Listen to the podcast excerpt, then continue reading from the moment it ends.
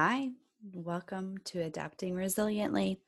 I'm Aubrey, your host, and I am an herbalist, a health coach, a plant based chef, a professor, an educator, um, and a soon to be PhD holder of mind body medicine. And today we are going to be talking about stress. Wow, where do we even begin? Uh, I think there's just so much stress in our society in general. And then you throw in a pandemic, and it's a whole new experience. Um, so typically, when I talk to clients um, and students about stress, we are talking about the stress of going, going, going, not sleeping enough, and always uh, needing to work harder and work longer and work more. And that's definitely been a typical stressor for a lot of people, um, especially in the Western world, where we have a mentality that we have to work harder and faster and better, and then that somehow proves our worth. And then in that conversation, you will frequently hear that I'm so stressed. I'm so overwhelmed. I have so much to do, where we equate our worth with how much we're accomplishing um, based upon our own expectations of self or also the expectations within our career field. So that's, I think, a stressor that most people can relate to of like, oh, I'm so stressed because I've had work to do. I have more work to do. Or I don't feel like I have enough time to get it all done. And, you know, then there's like the stress of relationships um, and potentially being in really traumatic and abusive relationships or being in relationships where you're not really seen or heard or met um, and the stress that can go along with trying to communicate and navigate those or in parenting the stress that goes along with parenting our children.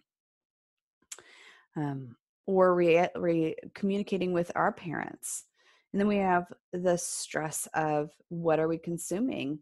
Um, really stressed meats from stressed animals or eating foods that are really nutrient depleted, those can all contribute to some form of stress. And so I'm using this term in a very broad manner.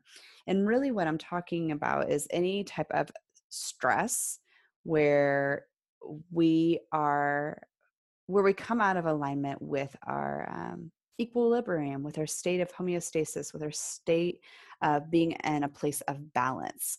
And so that can be in the form of like doing things against our will, right? Of saying yes when we really mean no, being with people that don't really make us feel that great, eating foods that don't really give us enough energy or make us feel good afterwards.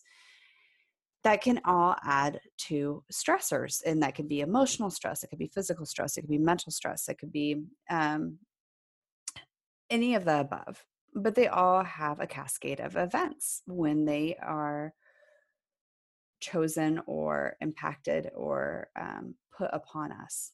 And so the conversation around stress is really pertinent because I've been reading this research for the book that I'm writing around what happens when we have stress in our systems so aka every single human being on the face of the planet and varying degrees of stress right now based upon where you're at in dealing with the coronavirus pandemic and also where you're at within dealing with life around a pandemic. And just life in general. So the research that i'm referring to is looking at um, stress and does it make an impact upon our immune system. So, our immune system is what is really necessary to keep us healthy and fully functioning and able to fight off the colds and the flus that come our way, right? Um, really being equipped to handling the waves of exposure to varying illnesses. Um, and that could be illnesses in the form of those viruses, but it can also be um, becoming more um, uh, sus- suspect um, more apt to having an illness because of the emotional stress, the mental stress, right? Like the all those things tend to impact our immune system. So this research is asking these questions of like, well, what happens with stress? Does it impact the immune system? And then not only does it impact the immune system, this is where I get really intrigued is okay, does it impact the immune system? One. Two, does the stress impact our gut microbiome? And our gut microbiome, our gut is considered our second brain. What happens in the gut they, we make neurotransmitters there that is related with literally over a hundred different illnesses and um, diseases at this point in time and that's just the beginning. We're really in our infancy of understanding what's truly happening within the gut microbiome and it plays a significant role in our immune system. If our gut microbiome is depleted and wiped out of good, essential, diverse bacterial colonies, then our immune system is typically weakened. And so, the question of this research is hey, does stress impact the immune system? Does it impact the gut? And if it does impact the gut, does it impact our epigenetic health? So, epigenetics are related to um, basically the stories that our DNA carries on, right? And so, if our family ancestry went through a famine, we have a tendency to be more likely to carry weight differently.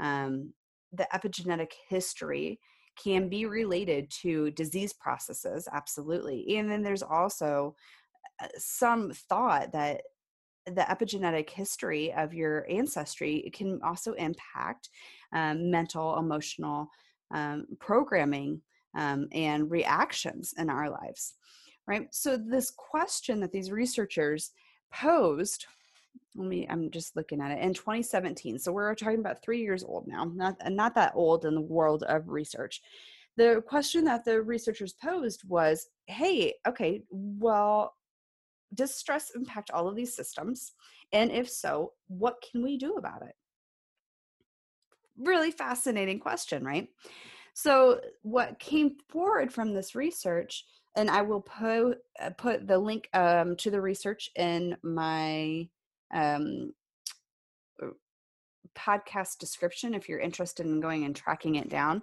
I highly suggest it if you want to geek out on some research. Do it because this is awesome, highly highly enjoyable research. I will I would say. Um, so what the research was really finding was that yeah, so when we go into psychological stress, so we walk into a new situation, we turn on the television, the television says, hey, everybody has to be in their house. There is this new pandemic sweeping across the world, right? When we experience these types of stressors, then we can go into fight and flight response where we can immediately want to run out out to the grocery store and get all of the toilet paper or we can be like ah that's not going to impact me whatsoever right and um, believe that we're immune to it. Now, the generalization of this example within the coronavirus is really, um, really exaggerated. But there is this conversation that happens of like getting into fight or fight or flight when we have psychological stress.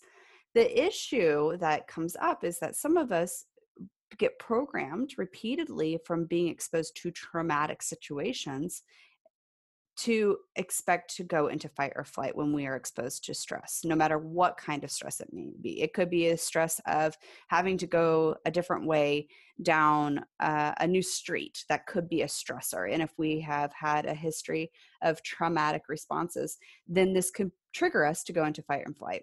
So, this psychological stress can be any sense of the word. It doesn't have to be something as major as a pandemic, and it doesn't have to be as something as minor as having to walk across the street because they just poured concrete, right?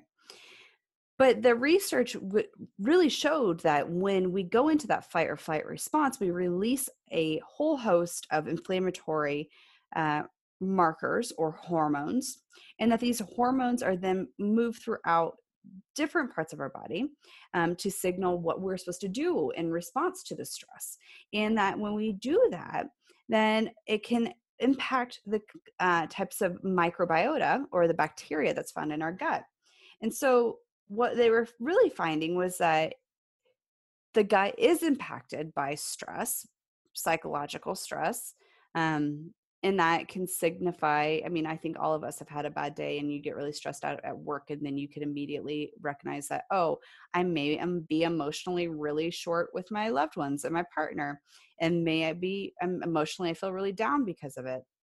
Um and then there's the like the spiritual aspect of like if you have a lot of psychological stress it's really at least for me it's really easy for me to get like down in the dumps and emotionally be um, in a state of isolation but then to spiritually check out on my spiritual practice because i don't want to because i'm f- feeling non-engaged because i'm under so much stress and then that impacts us physically you know a lot of us are um, emotional eaters or uh, stress eaters, where we'll either eat more of particular type of food or we'll eat less of food in general, depending on where our constitution is with um, the psychology of eating. So the research goes on to look at this that when we're under stress, we have an altered gut microbiome. Basically, that the neurotransmitters that are created within our gut are mm, impacted and changed by how much stress we are under. And that then in turn impacts our digestion, which this is should be a very easy example for most people to get to. When you travel, I'll just take myself. When I travel, I get nervous as all get out to travel, right? Um, and when I get nervous to travel, then my stomach feels iffy and queasy and I don't really want to eat and I feel like I'm not digesting things properly. So that's a way that you can see this mind gut connection, right? And the gut microbiome directly is impacted by what kind of stress we are under. And so when we weaken our gut microbiome or the gut um, the gut barrier function and the gut brain axis gets impacted by being under repeated stress or chronic stress, it erodes and it decreases the integrity of our gut microbiome. And that gut microbiome directly plays a role in what kind of neurotransmitters we are able to create. Specifically within the gut microbiome, we know that we can create serotonin, and serotonin can help us feel good, right? But if we're not able to generate enough serotonin, or if we're not able to have enough diverse population of the gut bacteria within our microbiome, then our immune system becomes weakened. And so the stress not only is weakening our gut microbiome and decreasing our, its ability to contribute to a healthy immune system, then we're also decreasing the immune system function because we are releasing so many inflammatory markers during the exposure to the stress. And so this is all me like completely nerding out for everybody. And I, I could have just lost all of you on all of that function because it's really easy for me to say, oh, chronic stress has really bad effects upon our lives and our bodies. And most people will go, well, yeah, duh. And what about it? Like, that's just sort of the world that we live in. And this is me pushing back and being like, but does it have to be? right? Do we have tools that we can utilize that makes the reality of having chronic stress? Yeah, it's there, but can we manage it a bit differently? And can we do so in a way that does not degrade or weaken our immune system function or our gut microbiome, since those are two really significant factors in our ability to be um, in our optimal well-being especially from an immunolo- immunological perspective so the answer is yes there is something that we can do there's a tool that we have and it's called meditation. This is where you would enter the music and you would hear all of the uh, people going om. But i don't mean that you have to be in meditation for 20 35 55 two hour long periods in order to reap the benefits and the research actually shows this that the that meditation can help our stress response. In other words meditation can help create a little bit of a distance between how we experience stress, our perception of stress, which is really important because that perception of stress of like challenging our mental talk, this uh, this ability to self-actualize, to become aware of ourselves. Right? the more we become aware of ourselves, the more we're able to give ourselves some distance of like, hey, do I always have to respond to whatever circumstance, this partner, my job, my commute in the same manner that I did? And if the answer becomes no, because we're becoming aware of ourselves, then we have some room to res- reflect on how would we like to respond to those stressors. And meditation is this beautiful vehicle where we get that space and to understand, oh, how interesting that when a person uses that tone with me, I immediately go into a defensive fight perspective. That could be my stress alarm bells going off. Hmm, I wonder if I have another option there. So, meditation gives us that opportunity. And the research from uh, these researchers of Hausman, um, Peterson, and Mills, and Deepak Chopra was on this as well. What they really showed was that meditation can help impact chronic inflammation. And it can help decrease the states of chronic inflammation, which then means our immune system is able to function more properly and our gut brain barrier, that gut brain axis, is able to communicate more effectively. So, the conversation of meditation, it does not have to be a sitting meditation. I know when I was being taught meditation, I thought I was going to come out of my seat. It was like, what do you mean I have to sit in a seated position for 45 minutes, quiet, and my mind's not going to race? It's going to race. You're going to have what is called the monkey mind. It's going to take off. But it doesn't have to be meditation in this form of sitting. There's multiple forms of meditation. So there's mindfulness meditation where you just become mindful of, oh, I'm thinking thoughts right now. Oh, how interesting. My mind just wandered over there and over here, over here. Mm, I'm still sitting. Let me come back. Or you can do a walking meditation where you're out in the woods, where you're out on your streets, and you're just noticing what's going on. And every time you notice that your brain is going off in another direction, huh, that's interesting, brain. Come on back.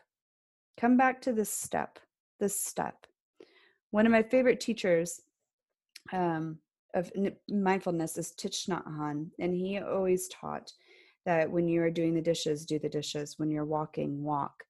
And this practice of mindfully being present with what is arising is truly a skill set because it gives us some space to see and witness how are we responding to our chronic stress that is pervasive in our society but also how do we choose, how do we desire to really respond? It's in that space of questioning, how do I desire to respond, that we can make changes and increase our self efficacy.